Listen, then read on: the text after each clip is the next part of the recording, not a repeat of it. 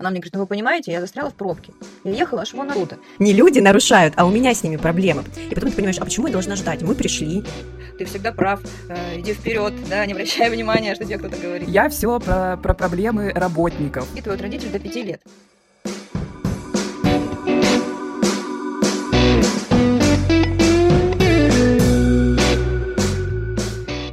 Всем привет! Сегодня снова в эфире подкаст «Все свои». С вами сегодня у микрофона Женя Марина. И Аня. и наш специальный гость. Надежда.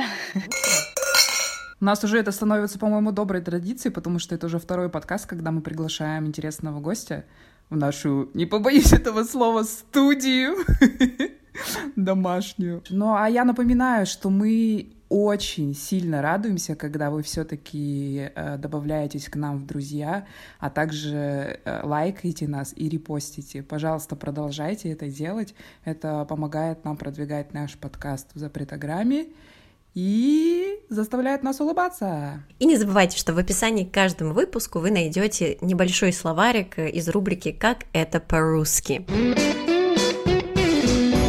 Сегодня у нас очень интересная тема, потому что мы с вами, мне кажется, уже столько выпусков э, затрагивали немного психологию, немного что-то там, что-то тут. И вот сегодня мы наконец-то пригласили психолога и поговорим сегодня про личные границы. Надя, расскажите немного о себе. А, Я работаю в психоневрологическом диспансере, работаю с категорией э, разных лиц, работаю с больными психически, взрослыми, психически здоровыми, взрослыми и детьми. Специализация у меня по сексологии, по психологии, по дефектологии. От работы 15 лет, если, если так все формально. Ничего себе. Любимые направления, а, которыми я работаю терапевтически, это когнитивно-поведенческая психология, транзактный анализ, а, это в свою очередь психокатализ, такое новое направление, буквально недавно ему отучилась и очень этому рада, прям счастлива. Много осознаний э, в себе нашла, э, приняла. И этот эм, вид терапии достаточно быстрый и продуктивный, чему очень рада. Итак, личные границы. Довольно-таки популярная тема из области психологии, и о них сейчас очень много говорят, и вы наверняка слышали такие фразы, как «Он нарушает мои границы», «У меня слабые границы», «Я учусь отстаивать свои границы». Что же это такое? Как эти самые границы влияют на нашу повседневную жизнь? Как научиться их выстраивать и как использовать во благо себе? Давайте, наверное, спросим это у Надежды. Важно понимать, что границы личные формируются все-таки социумом, да, формируются родителями, формируются окружением. И, возможно, частично, в свою очередь, э, важно знать и учитывать это, что темперамент наш нам переходит по наследству. То есть не факт, конечно, что если у папы и мамы были э, холериками, что ребенок будет, но э, если бабушка, допустим, имела определенный темперамент, или там дедушка, он может перейти по наследству, это остается фактом. И тоже темперамент, он влияет на типа личных границ. А, то есть от темперамента может еще зависеть. То есть границы не только выстраиваются, да, ну вот со временем, а они еще и э, частично передаются, да, по, по наследству. Э, Да, то есть объясню. Например, ребенок родился, скажем так, холериком, все воспринимает достаточно э, взрывным образом, и естественно, что ему выстраивать границы, которые будут гибкие или будут учитывать э, не только его потребности, а будет м, понятно, что э, выстраивать отношения нужно так, чтобы было комфортно тебе и э, миру, то есть, да, вам было, было взаимодействие, была установка «я окей, мир окей», э, то э, холерик имеет такой взрывной темперамент, ему будет достаточно непросто, если была социализация э, своеобразная, которая говорила, что нет, ты всегда прав, э, иди вперед, да, не обращай внимания, что тебе кто-то говорит. И противоположный ребенок флегматик, например, да, он выстраивает границы тоже определенным образом. Э, скорее всего, будут мягкие, но опять-таки от э, уровня акцентуации его характера. То есть тут много факторов, которые влияют на построение, выстраивание коммуникации. А я вот только не, не поняла, то есть получается, что у нас изначально вот задаются какие-то в связи с вот этим психотипом границы, но мы их можем регулировать, да, и, исходя из там своего какого-то там положения в социуме. Допустим, если вот, как вы сказали, типа я холерик, но я там работаю в какой-то там, допустим, организации, где мне нужно эти границы там, допустим, расширить, чтобы стать ближе. То есть я могу это как-то проработать или вот, вот это как, как это делается? Ну вот есть такая фраза, что человек, человека воспитывают родители до пяти лет. После пяти, после семи лет он занимается сам своим воспитанием, саморазвитием, самообразованием и так далее. Поэтому то, что, скорее всего, заложили вас вот к пяти, к семи годам, будет иметь отношение а, к личным границам в дальнейшем, то есть, соответственно, на учебе, на работе, э, с друзьями и так далее. Ну, то есть получается, что э, сначала это родители, а потом все-таки начинаешь сам, э, так сказать, взаимодействовать с окружением и уже сам выстраивать подходящие, удобные взаимоотношения. Понятно. И еще такой момент присутствует. Многие люди к сожалению, наверное, а, порой думают, что вот это отношение а, к миру, и человека к миру, э, мира к человеку. А, допустим, меня что-то не устраивает в личных границах. Я знаю, что здесь что-то не то. Но из-за того, что, допустим, его окружение жило всегда так, он не понимает, что можно жить иначе. Или привыкает, что это есть норма. То есть что у нас норма? Это то, что э, происходит в большинстве случаев, в большинстве твоей жизни. Да? И не норма то, что э, не происходит или происходит крайне редко. И, к сожалению, очень часто бывает, что нарушенные границы – это норма для человека. И очень здорово, когда человек, допустим, задается вопросом, вот я чувствую, что что-то не то, и я хочу в этом разобраться и понять, а не так. И даже если он не идет к психологу, хорошо, а, чтобы он хотя бы какой-то, может быть, начал с литературы. Порой часто бывает, что я не хочу идти к психологу, я хочу разобраться сам. Окей, это здорово, разбирайся. Хотя Нет, бы... знаете, есть такая хорошая метафора, да, вот вы сказали про то, что дети, вот мы все с детства привыкаем, я не перестаю удивляться, как это работает, потому что реально вот ты настолько привыкаешь к чему-то, да, это для тебя настолько нормально в детстве, например, да, что во взрослой жизни, когда те, какие-то проблемы появляются, тебе откровенно начинает что-то мешать, очень сложно понять, что именно, потому что это настолько вот какой-то то, как ты себя ведешь, настолько оно как бы слилось с тобой, это часть тебя, что так сложно это различить, и потом, наконец, через какое-то время, да, ты понимаешь это, такое удивление, ты думаешь, ничего себе, вот к вопросу о том, что можно по-другому, что многие люди даже не живя вот и сами доводя себя до каких-то болей, до каких-то таких очень неприятных в жизни ситуаций самостоятельно, просто этого не могут понять, потому что вот настолько с молоком в матери впитана в том числе вот граница, э, как нужно к себе относиться, да, соответственно, к окружающим относиться. Я не перестаю этому удивляться, насколько это сложно, вот в своем глазу бревна не видим, так сказать, и вот, э, но это интересно, вот это самопознание, это прям вот, прям здорово, интересно очень. Ну, возможно, здесь на самом деле э, дело привычки. Возможно, вы привыкли, что их нарушают. Мы уже говорили, да, про норму. Это является нормой. И, допустим, когда вы отстаиваете, это для вас является, наоборот, не нормой. Поэтому здесь важно задать себе вопрос, а как вы с чем хотите жить дальше. Поэтому, если вы хотите что-то менять, то окей, вперед.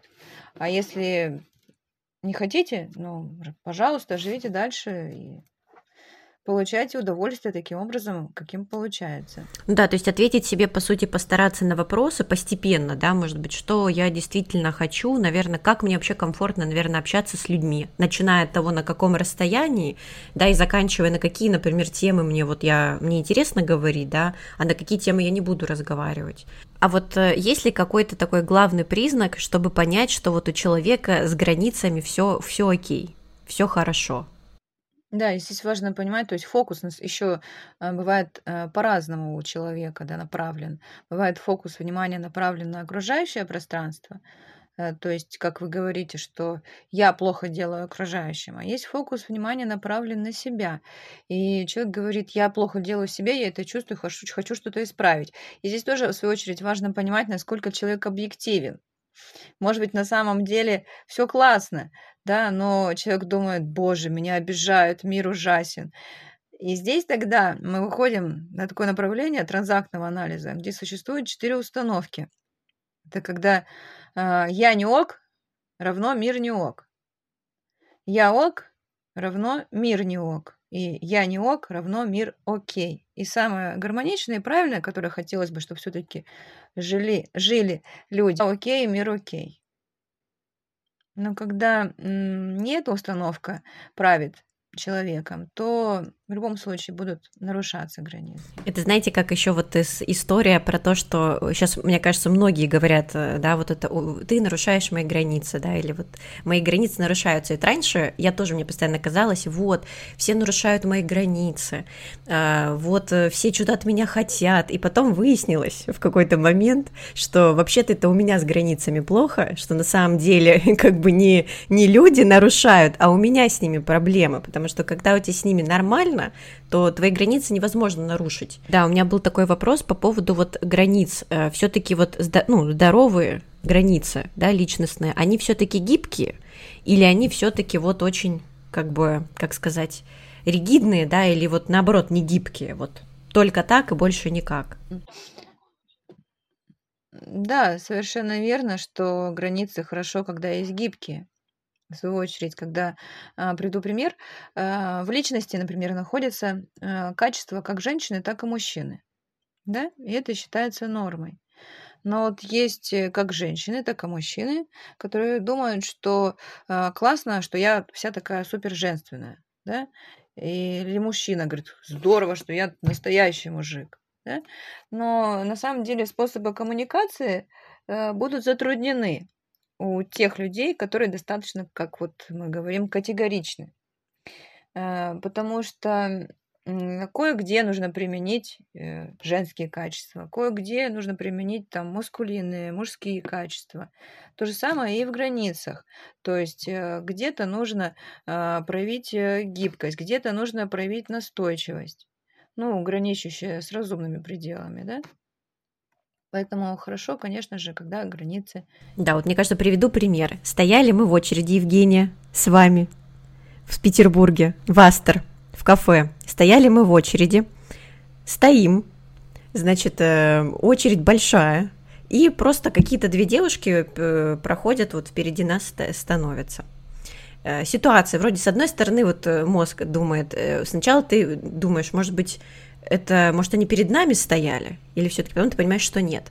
Потом начинается, ну, вроде как бы можно подождать, вроде очередь двигается нормально, мы подождем. И потом ты понимаешь, а почему я должна ждать? Мы пришли, как бы, почему такая история? Мы просто вежливо их попросили, проявили настойчивость, сказали, девушки, извините, но вообще мы вот стояли вежливо, да, вот здесь. На что они, конечно, отреагировали не очень, типа, ой, ну ладно, просто вы как-то в стороне стояли. Спойлер, мы не стояли в стороне, да. И вот, и как бы вот мы спокойно попросили, не знаю, относится ли это к границам, это одно. Рада, что мы разбираем такие практически интересные случаи, потому что, да, то есть у вас откликнулось, что э, мне дискомфортно, да, наступили на мою границу, я почувствовала, что что-то не так. И хорошо, на самом деле, что вы среагировали на этот звоночек, потому что если не, не реагировать раз, не, реаги, не реагировать два, то потом, как мы уже говорили, это посчитается нормой, и вы не будете чувствовать, что вы чувствуете, что что-то не то. И это нормально, что вы сказали, что извините, но здесь мы стоим вообще-то. Могу привести тоже свой пример. Буквально недавно был у меня в больнице, в психоневрологическом диспансере. Ко мне записан пациент. Пациент приходит, опоздавший на час или на час пятнадцать, и говорит, вот я пришел, примите, пожалуйста, меня сейчас. На что я ему говорю, что вы знаете, я сейчас принять вас не могу, потому что у меня сейчас, у меня сейчас другой пациент, вы можете переписаться, или я могу вас переписать на другой день. Она мне говорит, ну вы понимаете, я застряла в пробке, я очень жарко на улице, мне сложно, я далеко добиралась. И много-много моментов, которые, ну, она думает, что это влияет на то, что она опоздала на час, и я должна ее принять. Ну, конечно же, я и сказала, что да, я вас понимаю. Да, но это... Э, да, я вас понимаю прекрасно, что вы хотите, но я не могу вас принять. Вот, знаете, я как бывший человек, у которого с границами были проблемы большие, и вот у меня сразу, а, и такие мысли тоже появляются, ну ведь на самом деле, да, он же как бы в пробке стоял. Это же ведь, ну правда так, что он же не сам он стоял в пробке, и где-то в глубине души я, я его понимаю, и как-то, если вот отмотать назад, э, и мне кажется, люди, у которых проблемы с границами, такие, ну ладно, давайте я вас приму, как бы вот на себя там, да, как бы где-то там закрою глаза на какие-то вещи, да, ну вы же не специально это сделали, да, э, вот, мне кажется, один из, если у вас плохо с границами, вот вы бы поступили так, как я вот сейчас описываю, мне кажется, если у вас хорошо, то вы бы вот как раз э, и сказали, что э, извините, но у меня другие пациенты, и э, полтора часа это много, вежливо, и я вас могу вам вот предложить такое решение, например, проблемы. А вот, ну давайте тогда сразу продолжим, да, раз у нас практика пошла на практике, поможем друг другу. Я все про, про проблемы работников. У большинства людей, знаю, бывают такие проблемы, и это как раз проявление границ. Вот очень часто мои знакомые, да и, в принципе, коллеги мои сталкиваются с такой проблемой, что, допустим, там руководитель ставит какую-то, какие-то задачи, ну, не сильно какие-то обширные, да, и, соответственно, они вовремя все выполняются, но и есть рабочий там день, допустим, там до шести, да, определенный. Но э, есть такие руководители, которые э, как-то, как сказать, неодобрительно смотрят на то, что там сотрудники ровно, допустим, вот в 6 положенное время встают и уходят, несмотря на то, что, в принципе, нет каких-то супер-мега задач и все такое. И вот как бы это же тоже получается нарушение границ. И ты, получается, не можешь дать какой-то адекватный ответ, отпор тому, что, ну, потому что это начальник, и ты вроде как должен подчиниться. Но в то же время ты не понимаешь как бы смысла вот в этих непонятных задержках, когда э, они реально не обоснованы. Вот. Как в такой ситуации быть? Можно ли просто... Я вот уже, в принципе, последнее время практикую такую... Э, практику, что я просто делаю непринужденный вид и встаю и ухожу в положенное мне время, а что такое, что такое. Вот. Как, но, но все равно остается какой-то неприятный постоянный осадок. Да, я вас прекрасно понимаю, это мне очень откликается. В моей жизни тоже такое было, но достаточно давно, очень давно, к счастью. Я работала как-то в психолого-педагогической комиссии, и там являлась нормой задерживаться часа на 4 и писать еще дома э, планы работы, ну, то есть такие достаточно объемные, большие, и там косились, то есть если ты ушел, боже, в смысле, ты уходишь, ты всего на два часа задержался? Ты понимаешь, что это ненормально? Я тут целыми ночами сижу, и это норма. Да, ну, сейчас, с высоты опыта, я понимаю, что это совершенно не то.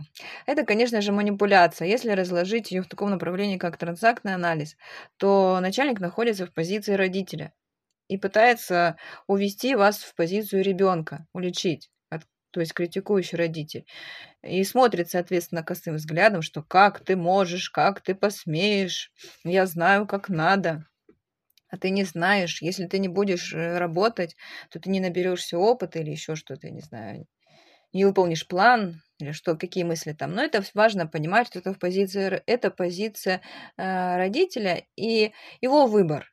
То есть находиться в ней, не находиться, потому что критикующим родителям на самом деле быть тоже очень сложно, потому что это бесконечные обиды на кого-то, да, это жить не в контакте с собой, не с окружающим миром. И ваш выбор включаться в эту манипуляцию и упадать в позицию, падать в позицию ребенка, а, либо трезво, как взрослый человек, смотреть, что да, я вижу, что вы сейчас родитель, ты хочешь находиться в этой роли, окей, будь там. У меня э, день закончился, я не хочу эмоционировать, я пошла наслаждаться своей жизнью дальше. Да? Ну, и на самом деле он может бояться то, что вы уволитесь, потому что кто еще будет, э, допустим, терпеть и перерабатывать по 4-6 по часов? Это как способ манипуляции. И здесь надо понимать, что если нет чистого прозрачного выхода на коммуникацию, то есть в плане того, что э, вас не устраивает, то есть меня не устраивает, что вы уходите вовремя. Окей, если есть открытая коммуникация. Вы хотите, чтобы я задерживался? Давайте рассмотрим этот вариант. Насколько? На два часа. Хорошо. В моем договоре написано что я работаю образно там 20 часов в неделю. Давайте подпишем дополнительный договор, что я работать буду еще 6 часов. Это будет стоить дополнительную сумму. Все, проблема решена. Как правило, на этом все и заканчивается, действительно, потому что в основном это все, так сказать, косые взгляды, и вот как, у, допустим, у у моей знакомой, которая, в принципе, в этом состоянии живет, и просто если к этому относиться проще, то можно так уходить, и все это сойдет. Но есть некоторые совсем агрессивные люди, с которыми, скорее всего, придется вот как бы выйти на такой диалог. И, ну, как бы, тут действительно будет вопрос, либо они озвучивают свои правила, то есть как бы они обоснуют это чем-то, в связи с чем. То есть если есть реальные эм, задачи под это, как, а как правило их нет, и ты просто сидишь, ты просто теряешь свое время личное, вот, то тогда как бы, конечно, и они как бы не могут обосновать вот это, да, что в связи с чем ты должен вот это делать, просто потому что ты должен высиживать какое-то, то тут уже, конечно, другой разговор, вот. Но зачастую это все, конечно, да, просто такие игры психологические. А вот вам не кажется, у меня такой вопрос, что вот как раз люди, которые спрашивают, и я в том числе могла бы, да, какое-то время назад спросить, как сделать так, да, спросить, чтобы не хамски не звучать. Вот мне кажется, это один из признаков, что у человека что-то с границами. Потому что когда вот у тебя с границами нормально, во-первых, ты не хам, или хам только в той ситуации, когда это действительно того требует, когда люди к тебе относятся как-то вот агрессивно, и ну, в каких-то ситуациях, не знаю, даже у тебя вот ребенок есть, да, и какая-то мама подошла как-то агрессивно, и, конечно, в такой ситуации ты тоже можешь это, ну, мне кажется, нормально, да, вот в какой-то такой ситуации проявить какую-то агрессию, да, ну, в рамках приличия, конечно, не с кулаками. А, но если вообще в целом, когда, мне кажется, человек нормально с границами, это какая-то такая просто диалог, ты никогда не будешь по-хамски звучать. Ты будешь звучать, это, ну, как бы нормально это уже у человека, у которого проблемы с границами, да, вот он, ему все кажется, если он говорит, что ему нравится, как ему нравится, мне кажется, у него в голове это звучит как «я хам», «я хам», как я грубо все говорю, но если он себя послушает вот на записи, да, на самом деле нормальная интонация, все хорошо, он не хамит, но человеку настолько кажется, что как бы он какие-то вещи говорит просто ужасные и не умеет на это право, вот ему будет казаться, что он хам. Да, если, то есть, видите, если у человека идет агрессия, то есть вы выходите к нему на коммуникацию. Я вижу, что у нас какое-то недопонимание, мягко, да, мне хотелось бы разобраться и понять, что здесь. Если ты терпел, терпел, а потом хочешь начать отстаивать свои границы, а человек уже привык к тому, что ты терпила. Как начать их мягко выстраивать? Да, э, важно, важно понимать, что хамство чаще происходит либо у людей хамоватых, это первое, либо хамство происходит у людей, которых уже сильно накипело. И они просто уже в эффекте не могут владеть собой. И чтобы этого не допускать, когда ты приходишь на, не знаю, там, на новую работу, в новую компанию, да? А, важно до этого выполнить домашнее задание. Что для тебя приемлемо, а что для тебя неприемлемо. Что для тебя хорошо, а что плохо. И когда будут первые звоночки, не копить вот эти обиды и претензии, а сразу их останавливать и разрешать. Потому что таким образом, когда вы копите, вы сужаете свои границы и расширяете границы другого человека. И он считает, что ваши суженные границы, то есть вам хамить или с вами как-то себя вести, это нормально. Потому что вы это все, так скажем, глотаете, да? И для вас это норма. И иное поведение, когда вы говорите, что ты знаешь, у меня накипело, все, не могу, не норма. Он не понимает, в смысле не норма. Ты же, извиняюсь, три месяца э, все это принимала, а сейчас что-то поменялось. И его тоже можно понять да, то есть для него это было нормой, потому что вы так поставили себя. Поэтому очень важно не откладывать на потом, а решать проблемы. К этому стоит стремиться. Так, ну что, давайте тогда подведем итог, как же нам тогда э, жить в гармонии с собой и с границами, чтобы у нас все было в порядке. Ну, во-первых, что я уяснила из этой встречи, это то, что э, не нужно затягивать с, с выражением своих эмоций. То есть, если вы чувствуете, что вам дискомфортно в общении с человеком или с какой-то группой людей, и вы чувствуете, что ваши границы нарушаются, что чем раньше вы это осмыслите и э, обозначите, ну, в какой-то мягкой форме, то тем быстрее у вас все может наладиться. Будьте гибкими, выстраивайте свои границы не топорным способом, а будьте гибкие, не смо- э, подстраиваться под разные ситуации. Ну да, хорошая граница — это гибкие границы. Ну и третий пункт, э, если все-таки у вас не получается самостоятельно справиться и подстроиться под людей и как-то исправить свои границы, то всегда можно обратиться к специалисту, допустим, к Надежде, которая поможет вам разобраться э, и поставить все на нужный лад. На мой взгляд, как одно, не знаю, подводящее тоже итог, одно из основных моментов, это э, просьба и комментарий, пожелания, нарицания.